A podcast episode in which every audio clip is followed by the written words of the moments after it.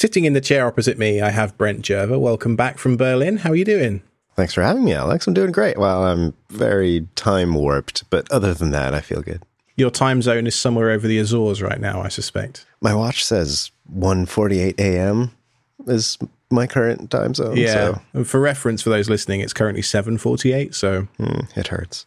Mhm. It's called jet lag. That's what it's called. It's called jet lag. oh, that's right. Ah. Yeah. Right. But we're still glad to have you here, Brentley. Thank you. And because Brent's in town, uh, we thought it would be remiss of us not to have another Raleigh meetup. Uh, I'm really sorry that this is so short notice, but Brent stopping by was really a last minute decision on both of our parts. So, as this show airs, the meetup will be the Saturday, April 8th. We're going to go to Cugino Forno. I think that's how you say it. Please, if, if anybody that speaks Italian can tell me how you say this place, because I go to this pizza place all the time and they do amazing, amazing, authentic Italian na- Neapolitan style pizza. And uh, I would love to know how to say the name of this place because whenever we go, I just say to my wife, should we go to the Italian pizza joint that does really good pizza? Because I can't pronounce the name. Oh, so you're taking everybody to a local favorite. That's fantastic. Yeah, it's a really nice place. There's a little local brewery uh, right next door to the pizza place, so we can go and grab a couple of brewskis. And just across the parking lot, there's also some excellent ice cream as well. So we've got all the bases covered. So on Saturday, April 8th at 3 p.m. Eastern, we're going to be having a meetup. Now, just pay attention if you're on the meetup page, it's set to Pacific time. So it says 12 p.m. on there, but we're not going to show up till 3. So if we show up at 12, you're just going to have to drink a lot of beer before we get there. Okay? Yeah, maybe not a bad idea at all. you have a little bit more heads up, but not much for the Jupiter Broadcasting Linux Spring Meetup in Olympia, Washington, the capital of the state of Washington. Should be a beautiful time, traditionally, when Linux Fest has been. And we're picking our location now. We know it'll be in Olympia on Saturday, April 29th, around 1 p.m. Pacific time. This is the one of the few times where the time on the meetup page is actually accurate because we are actually in the Pacific time. Always something to watch out for. And I know it's going to be a great time because I'm already bugging Brent to make it. And Wes happens to know some of the best places to eat in Olympia. So we're going to pick a good place. We'll start uh, organizing and really uh, releasing more details on the meetup when we have it. But we wanted to let you know April 29th, the end of April, if you're in the uh, Pacific Northwest, come on down to the capital and let's hang out and talk Linux and self hosting. Sounds like a great time. You're really spreading yourself around over there, Brent, aren't you? Yeah, you know, my goal for this year is to reach the most uh, JB meetups ever. I think. What? How many are we on now? Well, if you, if you keep Hmm. hosting them and you host them, then that's a pretty good way to do it. well, it's self-serving. I mean, it's working out for me. All right, you do that. I'll go for the largest, and we'll see. Well, that could be a lot of fun. Actually, I think it's a good goal to have. Competition, ladies and gents, competition. Well, because I can't do the frequency this man can. I just can't can't keep up. I go for quantity and quality at the same time. He goes for frequency and quality. and distance. Both good. Yeah, yeah, and distance. Yeah. But you know, uh, I, I really can only reach out in the local area most of the time. But as we travel out, it's useful to be on that meetup page too, because when one of us is visiting an area, we do try to do a meetup. I wanted to say a quick thank you to all of you who subscribed to my YouTube channel in the last week or so. I got to over a thousand subscribers somehow in basically two weeks.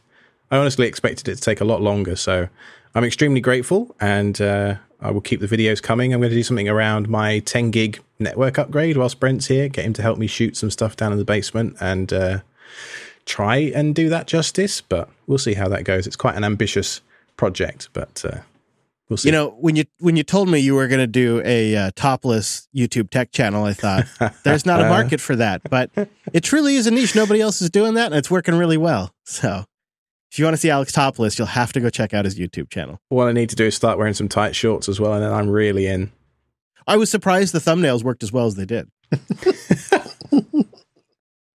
So, speaking of AI generated thumbnails, we've been looking at Whisper as a service this week, which is a AI transcription service, which we're going to be using as part of our new podcast backend service. You want to tell us a bit about that, Chris? This is so so neat. And even if you're not trying to transcribe a podcast, you probably have a video that you would like to get the text from or like for me, maybe like some event, some conference happened and it's they got an hour long talk and I could just throw that through Whisper. It's OpenAI's transcription project. It has lots of language support. It has pretty good models that you can just grab and go with. And there's various forms of it, versions that run on the uh, GPU and versions that run on the CPU, and command line versions and Mac desktop versions, and of course, versions you can run in Docker. And we've been messing around with uh, a version that's known as Web Whisper. And I'll put a link to that in the show notes. It's fantastic. Also, WAAS, Whisper as a service, which also runs on the CPU. So you don't have to have a crazy big GPU and has a beautiful UI. I'll put a link to that in the show notes as well. And the, the, the, the way we're using it right now is we're throwing everything we can find at it talks, different podcasts, YouTube videos, um, speeches, and we run it through this thing and see what its results are. And ultimately, our goal is to just have it as part of our encoding pipeline. But what I have found in experimenting with it is I'm always, always going to have one of these Web Whisper instances running on my LAN now. I, I don't have it set up yet, but inevitably I will because I have found it so handy just to have a web app that I can just throw an audio or video file at. And 15 minutes later or whatever less, it spits me out a complete transcript. And then I can search that and grab the text. I mean, you were just talking in LUP, which actually airs after this episode, confusingly, which you just recorded half an hour ago, about note taking systems. Uh, Logseq, I think, was talked about, a couple of others. I use Obsidian, and I can just imagine something like this Whisper thing shooting out that subtitles file into a dedicated Obsidian vault. And then I use the OmniSearch plugin, and I can actually just search through all the text for a specific keyword or going to be super powerful for you know those youtube videos that are 15 20 minutes long that could be three and you think i just want this one specific part where is it hmm And they're getting nice. That's why I wanted to recommend WAAS. Uh, Wes found this. It's W A A S, the Whisper as a Service one, because it's just whisper as a service yeah, you gotta whisper. It's like um so pretty that it looks like a consumer grade application. It's got kind of like a beautiful dashboard, and you just load the page, and it's got a spot for you to drag any kind of file that basically FFmpeg can read for the most part. And then something else that's nice in some of these is you can also tell it to do double speed transcription, where it essentially plays the audio file at double speed. And if it's good, clear audio with good, clear speech, it'll pick that up, no problem. And yeah, it's not perfect, especially with some technical jargon. Um, it messes up some accents sometimes, but it's also pretty good at auto detecting language as well. And let's face it if ffmpeg can't play it then you know you're pretty much out of luck anyway Yeah, there's probably something wrong with that file. Mhm. And Brent, you kind of saw a practical implementation from our friends at Nextcloud. They're baking Whisper into Hub 4. Yeah, it was kind of amazing. They're baking a whole bunch of different types of AI into their newest release. And it was neat to see, you know, just they're using a launcher that, that they call the, what do they call it again? The picker? smart selector? Smart picker. There you go. Smart picker, smart picker. And um, it's just like at your fingertips. And I thought, that's really super handy. And it's sort of what you're talking about, Chris, just having something just right there ready for you to throw something at anytime you're ready for it. And uh, that seems pretty darn powerful to me. I noticed Slack has started doing this. When you drop a video into a Slack chat, they're adding a little transcription below the video. And uh, Telegram is starting to offer this as a premium feature for video and audio messages on Telegram. And I think this type of stuff, the like Whisper, is the signal in the hype noise, right? This AI stuff, some of it is really legitimate and useful, and some of it is just kind of tech industry hype cycle stuff. But this Whisper stuff is 100% usable even on the CPU. You just have to make sure it's a Whisper CPP project. And Whisper CPP means it runs on the CPU. And then the more cores you have, the faster it goes. We have a 96 core Linode that we run it on. And I can I can transcribe on the CPU hour plus content in 10 15 minutes. And they have even better transcription if you can use the GPU, but you just need a lot of GPU horsepower. And it'll scale, right? So if you don't need it super fast, you could run it on a average CPU. It'll just take longer. And it's 100% local when you're doing that. You can also call in the open API for Whisper if you want and get even more features, but I don't think we've been doing any of that. And it's been running fantastic all locally on our own box. in one of the YouTube videos I released this week, I decided to try and cut through the hype noise a little bit myself. uh, not using Whisper, but I thought, wouldn't it be cool if I could ask ChatGPT to deploy some containers for me? And so I, I, just wanted to throw you over there and you know make you go and like, comment, subscribe, and all that kind of nonsense. Tell them to hit the bell too. Oh yeah, I actually have said to my wife I refuse to say any of those words in the you actual just videos. Said it. You just said it. I know, but no, it's not in a real video, so it doesn't count.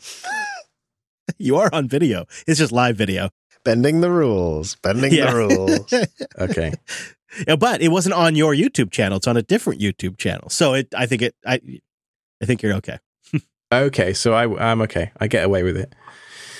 But the idea behind it was thinking, well, how good is some of this AI stuff? You know, if I ask it, write me a Docker Compose file to deploy Traefik with a DNS token and blah, blah, blah. Really interesting results. And I think things like that video that I made, and then things like Whisper coming along, I've also been using Midjourney to generate a lot of the thumbnails and a lot of the artwork for the, the channel. I just, I feel like we're at such an amazing inflection point in technology that we haven't seen in I don't know, like since the iPhone, maybe. Yeah. Since mobile, I think. Yeah. I agree. Mobile and the internet. Except this time it feels more obvious. I don't know, mobile didn't feel particularly obvious at the time. This one feels like it's going to be such an obvious disruptor. And uh, I don't know, it's certainly not ready to take our jobs quite yet, this stuff. But I mean, if you're a transcriber, it already is taking taking. That is true. I uh I think I worry about the self-hosting aspect of it because the obvious direction this is going to go is for better and more complete and comprehensive AI systems, you're going to have to have larger and more intense models, which is going to force centralization into large data centers and essentially make API services locked behind an API. And because that means the front end is cheap for the customer to use because it's just a web interface or an app or some kind of integration, it's like no cost for user adoption. It's just cost on the back end. It makes it really easy and uh, reduces barriers for users to jump on the centralized stuff. And I think when we look at what we're going to be able to run on our own lands with our own computer resources, it's going to be more purpose specific things. And it's not going to be these comprehensive systems for better or for worse. And that's why it's nice to see Whisper can be run locally.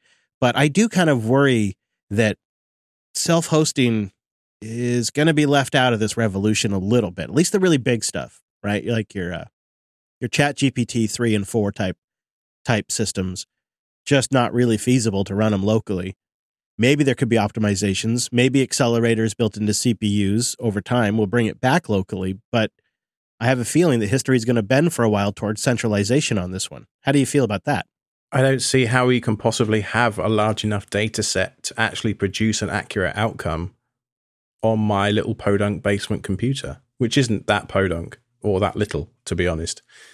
But, you know, we're talking these data centers, high performance compute data centers that are required to do these AI grade computations. They are probably operating at a scale that is not quite nation level, but probably not far off in terms of the capital that's required to have performance systems. I agree with you completely. I think that self hosting a lot of this stuff is practically impossible because the data sets just aren't large enough. And we've seen we've seen with the uh, lady cylinders, haven't we? The effect of trying to do like a Mycroft locally versus the power of a Google Home or the the uh, lady that shares my name cylinder. Uh, we've seen just how different in terms of quality of responses those two things are, and I think that's quite analogous to what we're talking about here. If you don't have the data set, that really is that really is the problem. But it gets me thinking a little bit about like photo um, search and things like that. The photo systems that we've seen come out running locally in the last year are rivaling some of the like Google images and things no, like they're that. not. Oh, okay. Okay. Not I take that back. close. Forget about it I mean, f- well, I mean, Photo Prism and Immich definitely have much better search. Like Immich recently did an update now where I can go in there and I can search for pictures of dog and car, and it will only show me pictures of Levi that have a car in it. So it's getting there, but yeah, it's not. I mean, it's getting there. I mean, an an example. I was looking for a specific photo in my Google Photos the other day, and I said, two blue cars in garage, and it understood what I meant and showed me only pictures of two blue cars in a garage. You, you said garage instead of garage, and it knew. Garage. All right, darling, garage.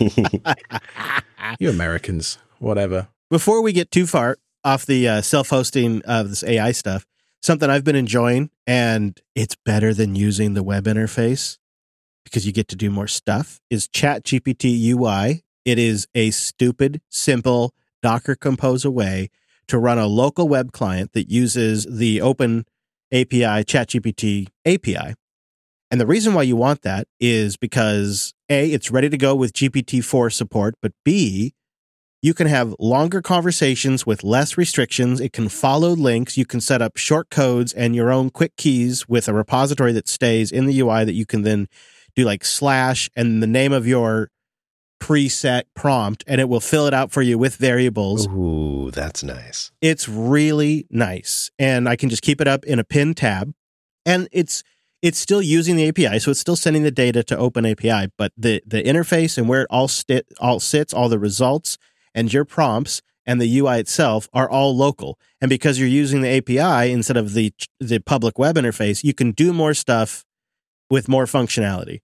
And you just have to go get a developer API, which is pretty easy to do. Anybody can do it. And it's super easy to get set up. And it's kind of a generic name. So I'll put a link in the show notes. It's called ChatGPT UI on GitHub. Is that API token free? Yep. Oh, cool. Yeah, you just have whatever your account can do.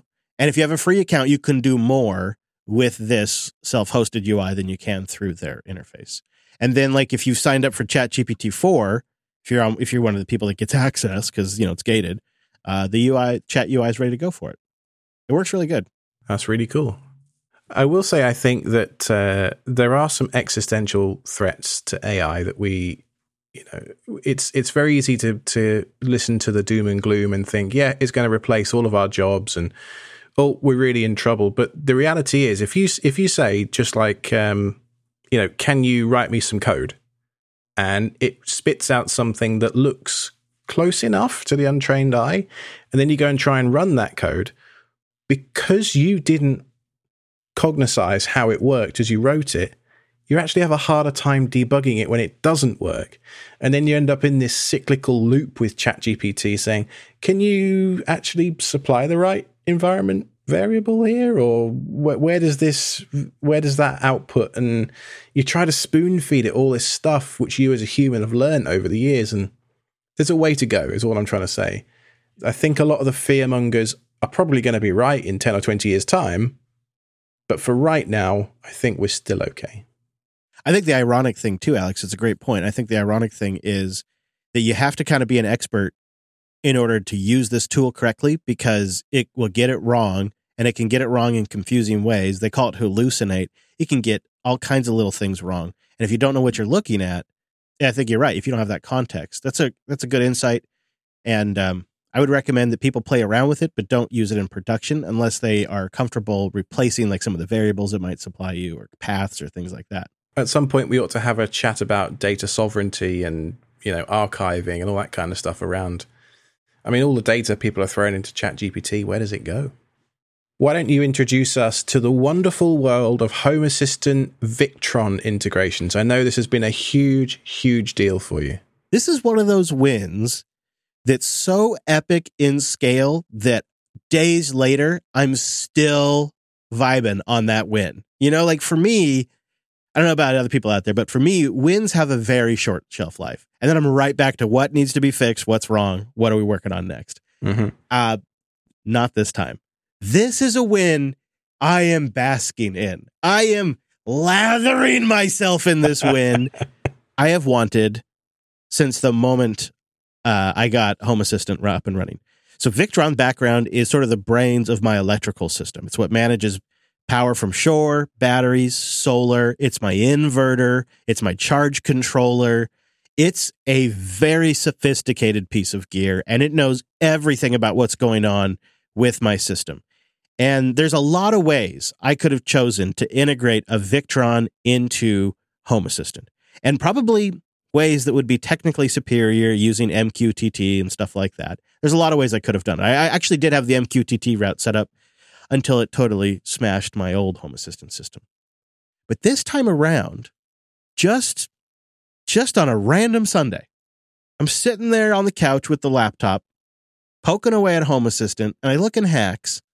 That's the Home Assistant community add-on store. And I see a plugin called, and I'll have a link in the show notes, Victron GX Modbus TCP integration. And my heart stopped. I knew what this meant because I've looked into this. I knew what this could possibly mean for me. And I paused, took a, took a deep breath, got everything up to date, did my backups, and I sort of prepared the way.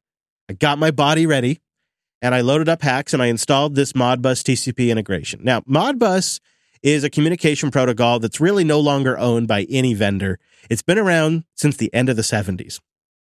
And it's just sort of been used in industrial equipment as a de facto communication protocol. And so a lot of these factory type things and gear that has this information use Modbus. And Modbus TCP, as you probably guessed from the name, puts it on the TCP network. And um, this plugin allows Home Assistant to speak Modbus and pull in all of the metrics, all of the sensors, all the data points from the Victron equipment and bring them in as entities into Home Assistant with sensors.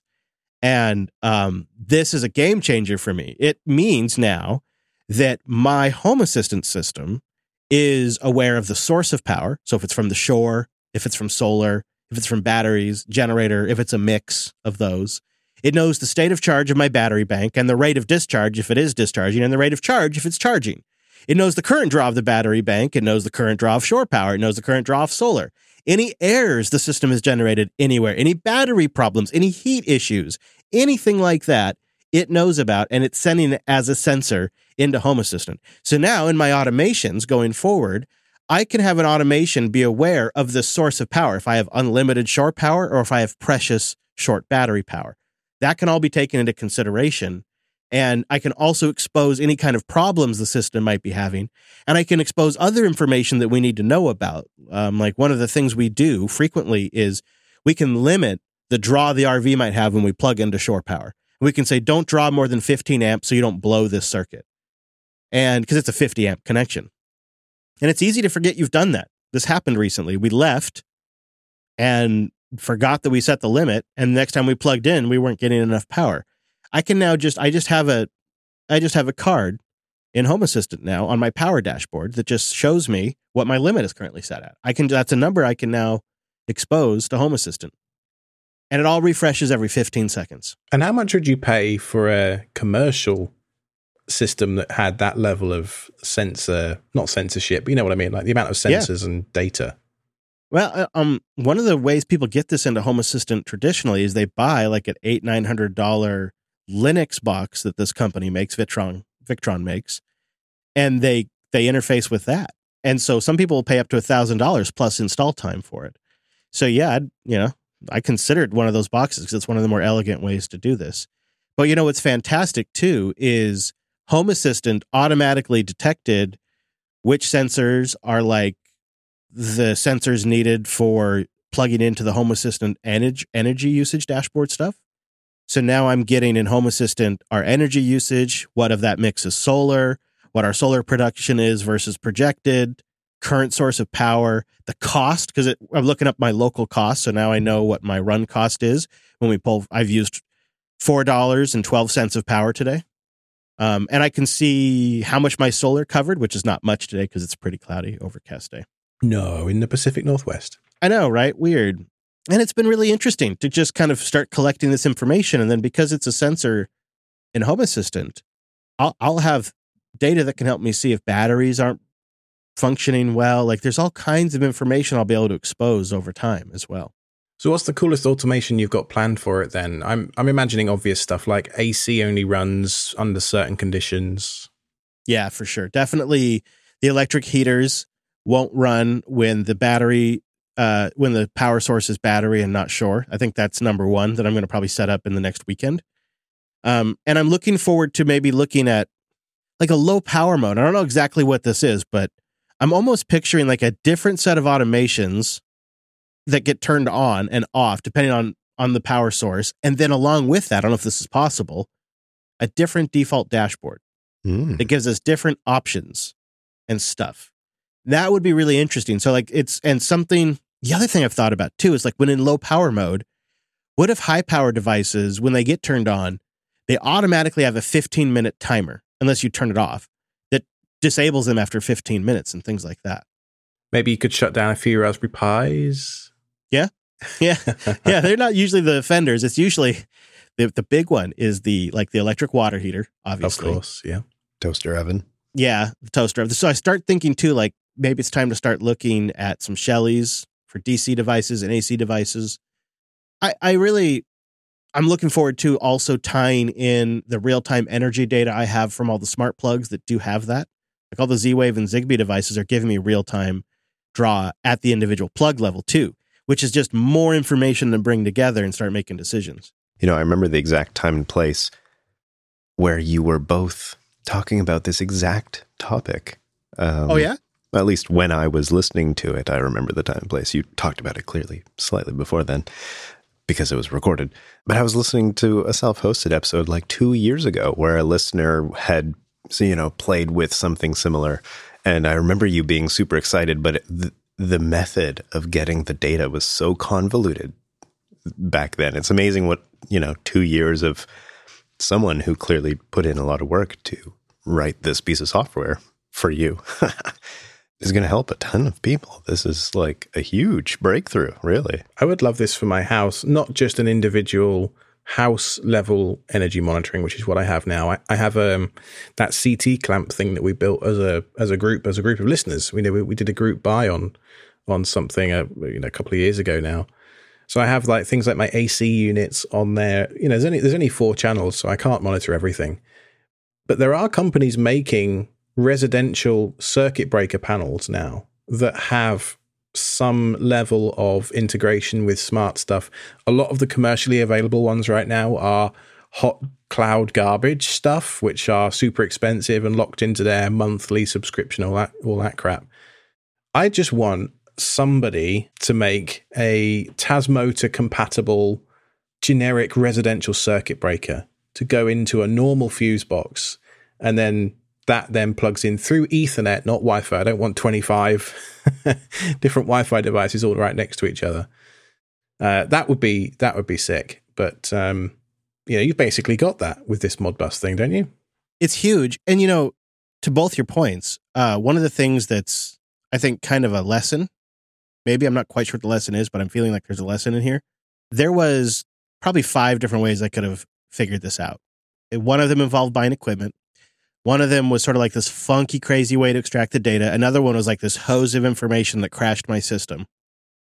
And then the other that I have to be honest, I was tempted by, I was legitimately tempted by because it was just buy a cloud package service, hook up to the API, install an integration, done.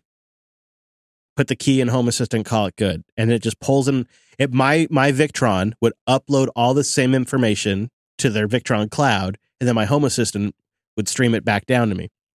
And you guys know I'm trying to build this thing for complete, total off grid access if I need. If I want to go somewhere with no internet to relax, I want all this stuff to work. But I was tempted by that. And I was tempted by the the time just to buy the little embedded Linux box. And then I could, you know, hey, at least it's Linux, right? I waited and this came along and it's so simple and so straightforward and it's all over the land. When Jeff was up there with you a few weeks ago, you were getting into the ESP home side of things. Yeah. What I'm picturing is some kind of custom 3D printed, like LED dashboard based on certain parameters. Certain lights come on in certain colors, like a traffic light system. And could you have it so that, you know, when your batteries are above 80%, that it's just green across the board? And then you know you could you could almost switch modes ba- based on you know like um you ever seen these shots of the inside of like a, a, railway company's like signal room or something? Something like that. You're making me think of in the in star trek in the original series yes the I enterprise w- engineering room has like one of these boards you're talking about. I was just gonna say that. That's Absolutely. amazing. that's Great it. Minds. that's what you Great need. minds. alex that's so brilliant. You could do that with esp home pretty easily because each led don't forget is individually addressable so you could do it probably with just one ESP device in there. That'd be so cool. Our more regular listeners will remember that January was the month of Jellyfin, I thought it was time for a very quick Jellyfin update. I'm still using it, which is freaking awesome. It's way better, you know, in terms of stickiness than I ever expected. But there, are, I have had a couple of small issues, uh, mostly to do with HDR tone mapping. Um, I don't know. I just really can't get a straight answer from the Google. Sometimes a couple of files turn this weird shade of like magenta, pinky purple. Um, I don't really know what's going on. And sometimes I end up just having to get a different file altogether. Uh, sometimes it works fine in Kodi, sometimes it works okay in Plex, but I don't know. It, it can just be a bit funky sometimes. I ran into an issue the other day though where HDR wasn't magenta, it was just really flat looking in Jellyfin. And so I jumped over to Plex and it worked flawlessly. And you know, mm. you know how it is when you sit on the couch. Sometimes you don't want to fix it; you just want to effing watch the thing. So I didn't really give it much thought. I loaded up Plex, played played the show, and then when the end of the episode came up, it said skip credits in the bottom corner. You know how like the skip intro thing is there, and they've implemented an intro skip option for the credits as well, just like Netflix. Oh, that is a great idea. Uh, it kind of feels like they're lapping Jellyfin because I am still waiting for the official Jellyfin intro skipping. It's so painful. Some of these shows, some of these streaming shows have the longest intros. Yeah, The Last of Us is really long. Yeah. Yeah. And some of them have really long credits too. So being able to skip it is really great. I have also stuck with Jellyfin. It's been it's been fine. I do think Plex is clearly better at this kind of stuff and they seem to be able to move faster for some features. Well, they've just got more resources at their disposal because they're an actual company versus an open source project. And, you know, this isn't to say Plex is better than Jellyfin because in the long run, I think we all know what the outcome's going to be. It's just for right now, there are things Plex are adding to the clients that make it more polished overall, which Jellyfin needs to catch up with. That said, when I was looking through the small print of the skip credits blog post, which will be linked in the show notes, I spotted a sentence or a paragraph that gave me the heebie jeebies. So it says, all that processing isn't cheap, with talking with regards to CPU processing for detecting these credit scenes. So we've also created a cloud based repository to store the results in case you ever need to rebuild a library. By default, the results of all your local credit detection efforts are anonymously submitted to our new service. So if you ever need to rebuild your library, the results are available in a few seconds instead of burning hours of CPU time recomputing them. Hmm.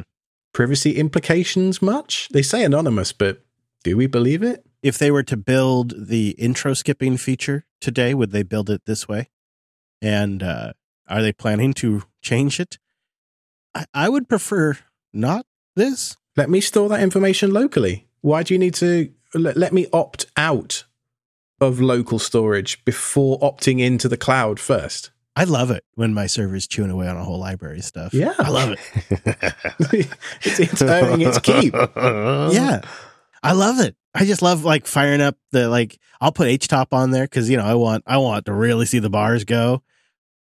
bpytop. There you go. That's a good time, right? Yeah. You know, and this is uh it's it's interesting. I mean, I I can I can see it in a world where self-hosting's on a Raspberry Pi, you know, or something like that. I could see it in a world where you're trying to save electricity. It does make me think of it does make me wonder how they're doing the anonymous stuff and all that. Uh, maybe they'll give us some answers on that.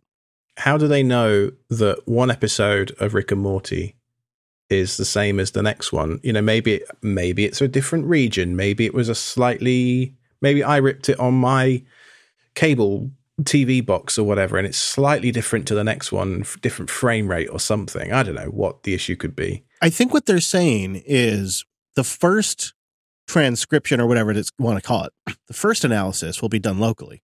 And then they'll like hash the results and store them on their cloud's instance somewhere. Probably in an you know at the end of the day, in probably some bucket somewhere. But the insidious part is how it see it says specifically here it will transcend clean installs. Yeah. How is it doing that if it's anonymous? Right, because it's got to be tied to your Plex login. There's got to be some link somewhere. I just don't see technically how it's possible.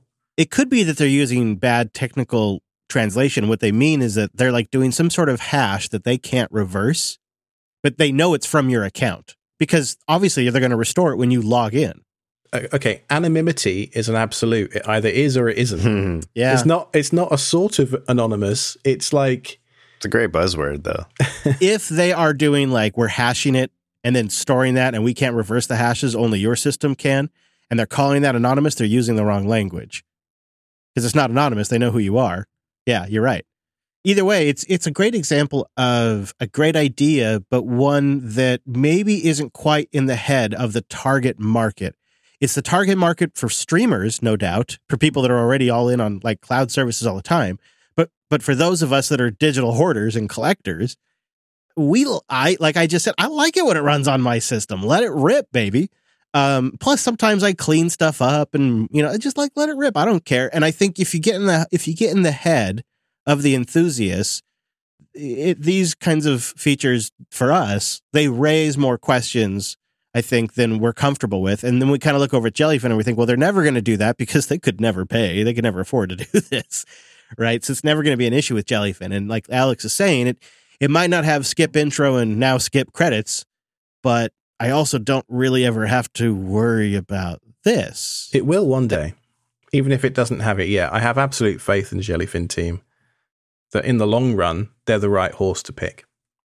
So, one of our favorite services was purchased by Apple years ago. And Dark Sky kind of became a community favorite because a lot of us DIYers and self hosters could build apps and integrations for Home Assistant that pulled in the Dark Sky API that was pretty data rich, pretty good weather service. But like all good things, it came to an end. And some of us migrated sooner than others. You and I both left it to the last minute, though, didn't we? well, I had the opportunity when I reset up the yellow, which was a little bit ago now. So I I set it up then, but um I realized this afternoon I don't know if I fixed the studio home assistant instance.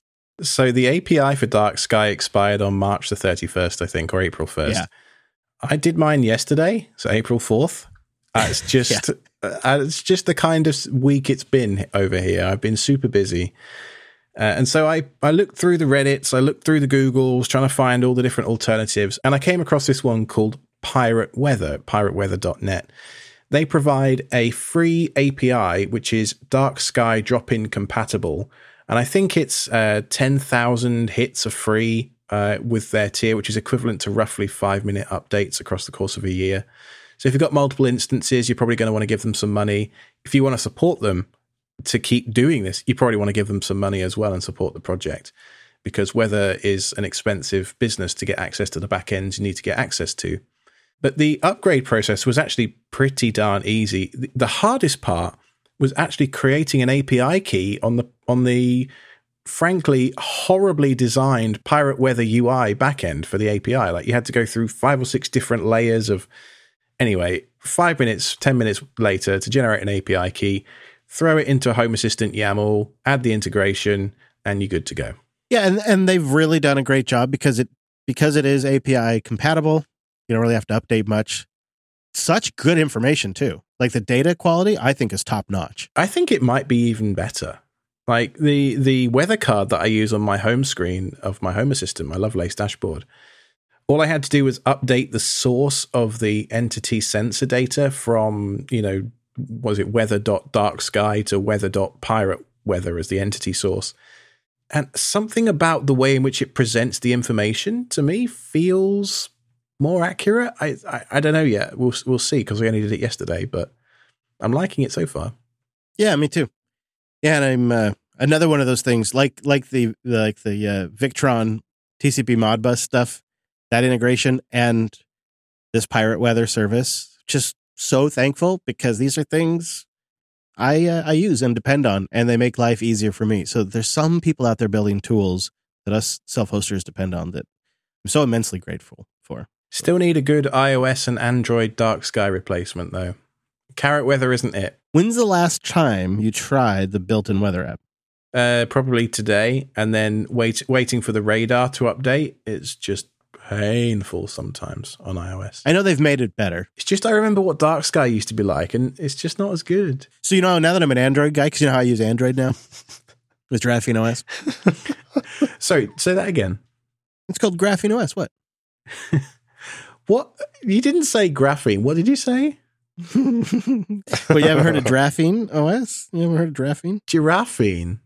am, I miss, am I missing a joke there? What? Yeah. yeah, it totally is. What's going Yeah, it's a on? joke. No, you don't want to know. It's just a long story. Oh, is it a LUP thing? Yeah, it's, it's one of those Oh, love okay. things. Isn't everything? But I wanted to give a recommendation for a really good weather app on uh, Android now. I've really been enjoying Shadow Weather, which reminds me a bit of the Pirate Weather folks. And one of the things I like, in fact, I like it so much that uh, I gosh darn became a premium member. But one of the things that's great about it is it's pulling in multiple weather sources, including open weather. It still claims dark sky. I don't know if they have a commercial version, and the Aeris weather sources, and it it synthesizes all of that into a local weather report. I don't think you have shadow weather on iOS, but you got to give you know you got to give Carrot another try too because you can customize the crap out of that. There's lots you got you got answers. Which uh, which phone do you use that Android's on? This one, you know me because I'm an Android person now. This is the uh, Pixel Seven Pro. Uh, how do you like the curved edges? Because I always find I always found those were just a bit annoying. I guess I'm still I'm still enjoying the gimmick, although um, I do accidentally trigger YouTube videos when I go to pick up my phone. Like if I have the YouTube app open and it switches the video I'm watching right in the middle of the video, and I effing hate that. I hope you remember to like, comment, and subscribe to KTZ Systems. and ring that bell. That's twice. Hey, we got some boosts, so we're going to read the top four on the show for time. Thank you, everybody who boosted in. But Lima 3 comes in with 9,200 sats. Mention that you can use ChatGPT to write Ansible but uh, playbooks, but you better watch it. And then also writes, I want to mention NextDNS as an option for the kids' Wi Fi. It has built in time limits and will keep track of what sites they go to. It includes ad blocking by default, and it'll forward your internal DNS to NextDNS for seemingly robust solution. Thanks for it all. All right, so it's NextDNS. That looks really great. Yeah, I'm going to add it to my list of DNS things to check out. Yeah, I'm opening it up in a tab. I have a whole bunch of networking stuff on my to do list. VyOS is one of them. Mm, really? I've been super happy with the automated Pi-hole stuff I talked about a few episodes ago. It's been very solid. And whilst I've been doing a lot of testing and stuff, all I've got to do is add one line to my Ansible, run the Ansible playbook, and it updates the DNS locally. It's It's slick. it's wonderful. It's everything I ever wanted. and I've had people in the email inbox badgering me to try IPv6 and give it a go after my rant last episode. Mm-hmm. Oh, yeah. I just don't get it, man. I just don't. We're just not interested right now. You know. Oh, man, you're only going to get them more fired up. The know, IPv6 crew is out there. I even told him in my reply that, oh, I'm sorry, it just seems kind of complicated. And yeah, oh well. They, they need a name like the IPv6 Brigade or something, you know? Woo, woo. Sir Lurksalot comes in with 8,022 sats. Uh, he says, I'm really vibing on the idea of stacking W's, as Chris likes to put it, and it's working for me. As a person who struggles with motivation and focus at times, it's really been helping me find things I can be excited about and involve discrete steps I can take and feel good about. And while I know that I'm a really capable person, I struggle with a lot of self doubt. So the baby step approach is stacking wins, and stacking wins has had the side effect of making me feel more confident in myself. This is the way it works for me is I get excited about something, I add on to it and I just keep myself going. For example, I'm excited to provide jellyfin for my household. So I get the basic setup, that's a win. I already watched a movie together and it was well received, that's a win. Next, I'll figure out how to run a VPN for torrent traffic only. That will be a win. I'm already motivated for the next one, Jellyseerr. And if the roomies like it and use it, it's a win. That is a side of self hosting that we don't talk about an awful lot. It's how you're obtaining a set of skills, very specific, valuable skills. I'm turning into Liam Neeson here, but uh, it's it's a set of skills that transfers beyond. It transcends beyond just hosting a simple Jellyfin server or something you know that seems trivial and silly at the time. If I, if I look back over the last decade of my quote unquote Linux career, you know, I started off running a, a Plex server and it was a proper gateway drug. And here we are, you know, working for a Linux company every day, you know. So take those W's, take those wins, and don't be too hard on yourself. You know, you're already elevating yourself above 99% of other Linux job applicants just by having relevant experience in an area that you're clearly passionate about. And I think by solving those real problems for yourself, you're able to talk authoritatively in an interview setting and say, "Hey, look, I've, I've we don't need we don't need Kubernetes here, do we? We can just have a single Docker host." You know, um, so for, for me, Yeah. for me, keep going, man. Great job. Thanks for writing in. Yeah, man. I think too. I I definitely appreciate that feeling of uh, you get your whole system set up, and you find a great movie. You put it on your rig. Y- Everything works. You watch the movie. The family likes the movie, or your friends, whatever it is, li- enjoy the movie. That is a that feels good too. So And then it starts buffering halfway through, and you're like, oh no! nothing's worse. On, yeah, on the flip side, yeah, like actually, uh, I had a problem for whatever reason where the rip was bad and uh, the the the lip sync was so bad, and everybody was all ready. We had the popcorn popped, literally bowl full of popcorn popped, ready to watch the movie. Had hyped it up, and then it had lip sync, and we couldn't watch the movie. bad rip, huh? Maybe you need need to get your Blu-ray tower out and go to the store and buy another Blu-ray. And I'm I'm just kidding. I know it's a, there's no there's no there, it's an old rip too, so there's just no no excuse. Tom's dad comes in with five thousand sats. Hey everyone, first boost. Well, hey, congratulations! It was a PETA to set up. Yeah, yeah. That's why the boosts are so special because some of these paths to get there are a journey. Says on the topic of Obsidian to keep notes on changes to your home lab, I've been using this method to great success, and he links us to a gist. As you mentioned earlier, with inlining a node into a changelog note, the script will do the connecting between notes for you automatically. Leaving behind the inline allows me to keep each project note separate, but we'll still see a running timeline of what's been done. Thanks for the shows. I would love you, Tom's dad, to ping me on Discord and actually walk me through this in a bit more detail because I was looking at this gist earlier and trying to make sense of it. And I'll be honest, it looks quite complicated. There's a lot of regex going on by the looks of it, and I just want some extra. I've got lots of questions basically because this looks awesome, and I am absolutely neck deep in Obsidian these days, and everything I do goes through it. So anything I can do to streamline that process, I am all about it. You should try to suck uh suck Brentley in while you're there. I just see what happens. Just see. Just curious. Uh yeah, so find Alex on Discord at self-hosted.show slash Discord. And uh, underscore Sean comes in with our last boost. It's a row of ducks this week. And I pulled this one forward because I, I loved it. It was his very first boost he's ever sent. He says, uh, You guys continue to get great guests. He loves having Alex and Alex together. In fact, he's such a big fan that he set up Fountain just so he could send this boost to us. Keep up the great content. Thank you, Sean. Yeah, big thanks to Alex Ellis for coming on the show last week. It was a great, uh, it was a great time. Yes, I was actually just listening to the episode on my way in today, and I was like, "Oh yeah." It's funny because for me, it's been it feels like it's been a month, but it, uh, it was only one episode ago. If you'd like to send a boost into the show, there's two paths ahead of you. You can grab a new podcast app and join the revolution at newpodcastapps.com. Fountain is one you'll hear often, and Podverse is a cross-platform one that people love. Or just get Alby. Get Alby.com. Toss some sats in there either through the Cash app or directly and uh, go to the podcast index website and just boost from the webpage and keep your damn podcast app. It's real easy. Get alby.com and then podcast index. Don't forget to check out the meetups page. Like we said, we have one literally the day after this show airs on Saturday, the 8th of April, and the meetup in Olympia in a couple of weeks after that. So meetup.com slash Jupiter Broadcasting. And for all the ways to get in touch with us, you can go to self-hosted.show slash contact. You can find me on Twitter, I guess, at ChrisLAS, or find me in the Jupiter Broadcasting Matrix, jupiterbroadcasting.com slash matrix. Twitter's lasted a bit longer than we thought so far, hasn't it? Yeah, still up, still running. It's uh going. It's got some damn dog icon at the moment. Even if it's plastered in Dogecoin right now. Yeah, it's it's still running somehow.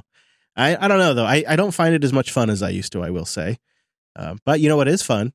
Hanging out with Brentley. In fact, come get a little Brentley over at office hours. Right, that's where Brent really cuts loose. Mm, yeah, careful. Office hours dot hair for that one. and kind of he flexes, you'll see he'll he'll show you know his skills and his yeah, get him to admit stuff on air. It's a good time. Office hours not here for that. And for the self hosting crowd, I think probably one of the most relevant LUP episodes in a while was 503. Brent did a great breakdown for us on location of the Nextcloud Hub 4 release. That was fun. Yeah, in on location in Berlin, and got to hang out with the Nextcloud crew. Well, for an entire week, and then for an entire other week and uh, had a great time. So we got some pretty great context from the inner workings of that open source team. It was great. And if you want to find me generally, I think Linux Unplugged is a great place for that. linuxunplugged.com. And thanks for listening, everybody. That was self-hosted.show slash 94. Wookiees in the Woods is coming up in a couple of weeks. Oh man, now I'm missing out. I'm jealous. You think I got enough time to drive down there? Yeah, you do. If you leave like now, yeah, maybe. Yeah, right. Don't be too jealous though. I took the R32 in to get a whole bunch of work done. I had to drop nearly three grand on the damn thing. What kind of stuff? The O2 sensor was broken, just the one right after the engine. So, pretty much the, the one that controls all the fueling. So, I was getting misfires. So, all the spark plugs were all gummed up. The uh, first O2 sensor was knackered. Uh, then the, the two rear O2 sensors, because the previous owner had done a cat delete, had also mm. started throwing codes in the engine as well, and they hadn't coded them out. Uh, the driver's side rear brake caliper was completely seized up, so I only had three working calipers. well, it's not like you're trying to do rapid stopping or anything like that. Oh my gosh. The driver's airbag crash sensor wasn't working under the seat, so that's throwing a massive fault code uh, as well. Bunch of other stuff, boring stuff like. So I uh I took the Volvo into a new shop, a European car specialist. I thought, you know, take it in there. And I was kind of doing like a trust fall just to see like, is this shop any good? Because I kind of thinking like, I'm going to try to work on anything because the Volvo can park for a while. So I'm going to just, I'm thinking like anything that doesn't require a lift, we're going to try to do. And if it requires a lift, because Volvo's built this car expecting that some repairs will be done on a lift, then I'll take it into a shop. So I need a shop for that. And I want a shop I can trust and ask questions. So I take it in and I want to get the transmission fluid changed because I don't see anywhere in the Carfax history of this car that it's ever been done by the previous owner. So I better get it done. And uh, I take it in there and they call us two hours later and they're like, well, we would do the transmission fluid change, but there's no point because you have a driver side axle leak and it is leaking transmission fluid. And we need to get that fixed, and we have to change all your transmission fluid to do it. Oh, and by the way, your front brakes are at one millimeter. And I knew my brakes need to get looked at because we were going to get to it when Jeff and Brent were here, but we just never had time and you know you're starting to screw up your rotors. Like, oh, okay, okay, great. and So it's going to be about fifteen to eighteen hundred dollars worth of labor. I went in for a three hundred dollar fluid change, and now it's going to be eighteen hundred dollars of labor. And I'm like, well, let me bring it home and take a look at it. So I go and pick it up, and yep, sure enough, they're right. It's leaking right where they say it's leaking. Because I, I, never take the belly pan off because I, I hate that. Yep. I take the yeah, it's leaking right where they say it's leaking, and I go check the rotors, and yep, we're starting to get a groove in our rotors, and it's just like, when are we going to open Jupiter Garage? Huh? Yeah, it's one thing after there. You know, we just fixed the the focus from blowing up because the radiator hose started to leak and drained all the radiator fluid at it. So she's going down the road with no radiator fluid, which was just two and a half, three weeks after she was going down the road with literally no oil in the engine. Well, practically no. Oh my god because of it, because the last place didn't put the oil filter on, filter on all the way, and so it was leaking out the oil filter. Are you trying so, to turn this into an episode of Vice Grip Garage? a guy just can't keep these cars on the road, man. I tell you what, it's awful. Yeah. I'm in a bit of a quandary right now. I don't really know what to do with the cars after Wookiees. I mean, I've I've been wanting to go to Wookiees in the Woods, which, if you're not familiar, by the way, is a it's a VW Golf R enthusiasts gathering at the Tail of the Dragon just north of Atlanta. Oh, I thought it was a furry group thing. oh, it's that too. Um, and so basically, it's a couple of days in the mountains. Everybody with an R32 and everybody with a fast VW turns up, and we all hang out and have a good time. I've never actually been before. I've been meaning to go, and there's always been something like COVID. One year we were going to go that year, and then COVID hit, and obvious reasons we didn't go. Once we've been to Wookiees with the R32 and my R, I I don't really need two golfs. I want. I mean, I like having two. It's kind of fun, but also, you know, priorities. So I'm kind of thinking I could sell both golfs because I had a CarMax offer come through again. oh my god, dude, you're crazy! I had a CarMax offer come through again it. that was literally dollar for dollar what I owe on on that car. I I've been wondering about that. Yeah, but this is exactly what happened two years I ago. I know it's identical. I know. And you you regretted that so much. I could see selling the old one, maybe. But I had no car one. at all. That was the difference. I had no car at all. I, we had we had the truck, which is a 2002 Silverado box. To be honest, uh, it, it, albeit in good condition, um, but it's not got any pep or any get up and go left whatsoever. It, um, it never did. If that makes you feel better and a Mazda CX-5, which has the driving dynamics of well, for for its class, they're pretty good. But you know, let's face it, it ain't a Golf R. So, what are some other cars I could look at?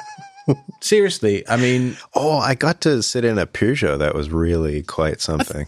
Don't you got to go electric if you want something more fun than the Golf? Aren't you going to have to go electric yeah, right. just to get that acceleration thrill?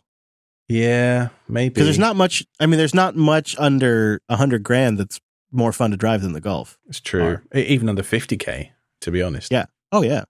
Yeah. I mean, I was looking at M3. They're a little they're a little pricier than I'd like, but you know, the M3 looks kind of fun. And they're a monster in in ongoing cost, is what I hear. Oh, are they? I was just watching a video on YouTube, and they're the number one. Something like with within five to ten years, you end up spending like forty percent of the cost of the vehicle on maintenance and repairs for a BMW, for a modern BMW.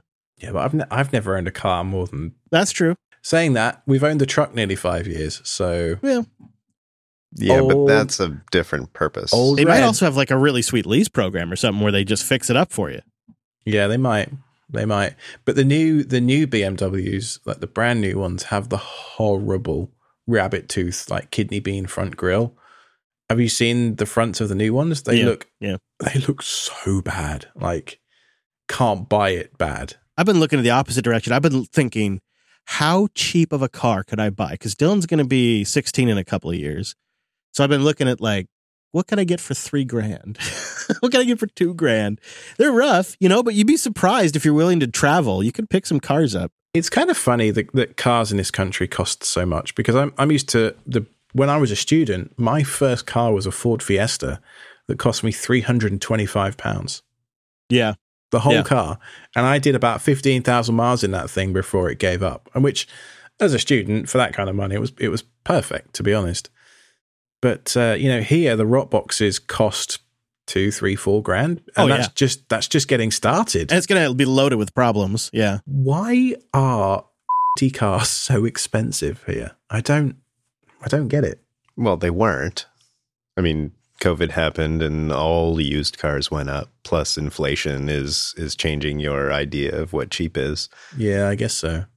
But okay, so so this is this is the game that you end up playing. Like when I first moved here, I thought to myself, right, ten grand. I want to buy a car for ten grand because I don't know if I'm going to stay for more than a year. Let's just see. Let's ten grand. Let's see what I get. And then you look at what you can get for ten, and you're like, well, maybe I should just spend fifteen. and then look at what you can get for 15 and you see one for 20 and you're like, ooh. And That's then there the was that red GTI I ended up buying for like 22 or something. Uh, and you think, Christ, I've spent more than double what I intended to here. How did that happen? Mm-hmm. Yeah, it is. And then, boy, God forbid you look at trucks or Toyotas. They are outrageous, aren't they? These days? Yeah, it's crazy. I mean, I don't remember what trucks used to be like back in the old days, but I've bought two in the past. That's crazy. I wouldn't even consider buying a truck now, and I've owned two trucks. Is anybody spending ninety, hundred thousand dollars on a truck in their right mind? I mean, I think they're making. I don't think they're making a bunch, but I think they're selling as much as they're making. But I don't know. It's crazy. I really liked the look of that F one fifty Lightning but the prices are, are creeping up and the dealers are doing stupid adjustments and it's no longer a $40,000 truck. It's a 60 to 65,000, mm-hmm. 70 by the time you get decent trim. And that's too much. It's too much. So, Alex, you might be perfectly placed for an electric car. I mean, you don't really drive I would love one. Distances. What can I buy? Tell me. Model 3? Well, that's what I'm wondering is what would you buy? I don't want to deal with Tesla's bad quality. You know, to replace the Mazda would be that would be the perfect vehicle to replace the Mazda, and then we get something else that can do the once in a while long road trip, like a really big, comfy saloon, or maybe maybe maybe an F one fifty or something that's just big, comfortable, can you hold. Wanna, you don't want to take an F one fifty on a big long trip. Why not? Fuel? Yeah, basically. Yeah. Okay. Mm-hmm. unless you're hauling and that you need to, you know. The Model 3 probably would be some of the most fun. I don't doubt that, but I mean, there's a bunch of proprietary stuff with it, like the infotainment doesn't have CarPlay. For for one thing, do you need it? I don't know. It's it's hard to look at the other ones because Tesla's very far ahead in certain areas in like structural body design and motor design. They're way ahead of Volkswagen and Ford right now. And the Volkswagens and the Fords are very com- they're very complicated. They're clearly gas cars that they've retrofitted to electric. Where the Teslas are electric native. The only other one that's on the market that's of any remote interest to me in that segment, so it's the F one fifty Lightning, probably a Model Three, or uh, the Ioniq Five from is it is it Hyundai or Kia? I forget who makes it. No, I think it's Hyundai. I like the sort of LED pixel design of the of the grill and dash. And Fuzzy Mistborn took me in his at the meetup last year. It was pretty cool. I uh, that's that's the it's like it's a bit like an Audi A3 or it's a bit like a Golf but a bit bigger. Like it's You know what you ought to do is ask the audience to write in with everything they hate about their EV, the ones that have EVs, and then Yeah. from that figure out which one has the least amount of hate. yeah. I just think for the daycare run and stuff, which is where I do most of my miles, because I don't I don't really have a commute. I mean, I go to the office once or twice a month, and that's half an hour away. You know, And they probably I- have charging at the office, right? Or at least some spots for charging. Uh, probably, yeah, probably. But I mean, it's only tw- it's only twenty miles. I mean, and you charge at home. You're never going to have to do. You would never really have to worry about public charging. on solar too. That honestly, that's a wet dream for me. Is charging my car with solar. Oh, oh boy, Right. yeah. And yeah. Oh, that's the future.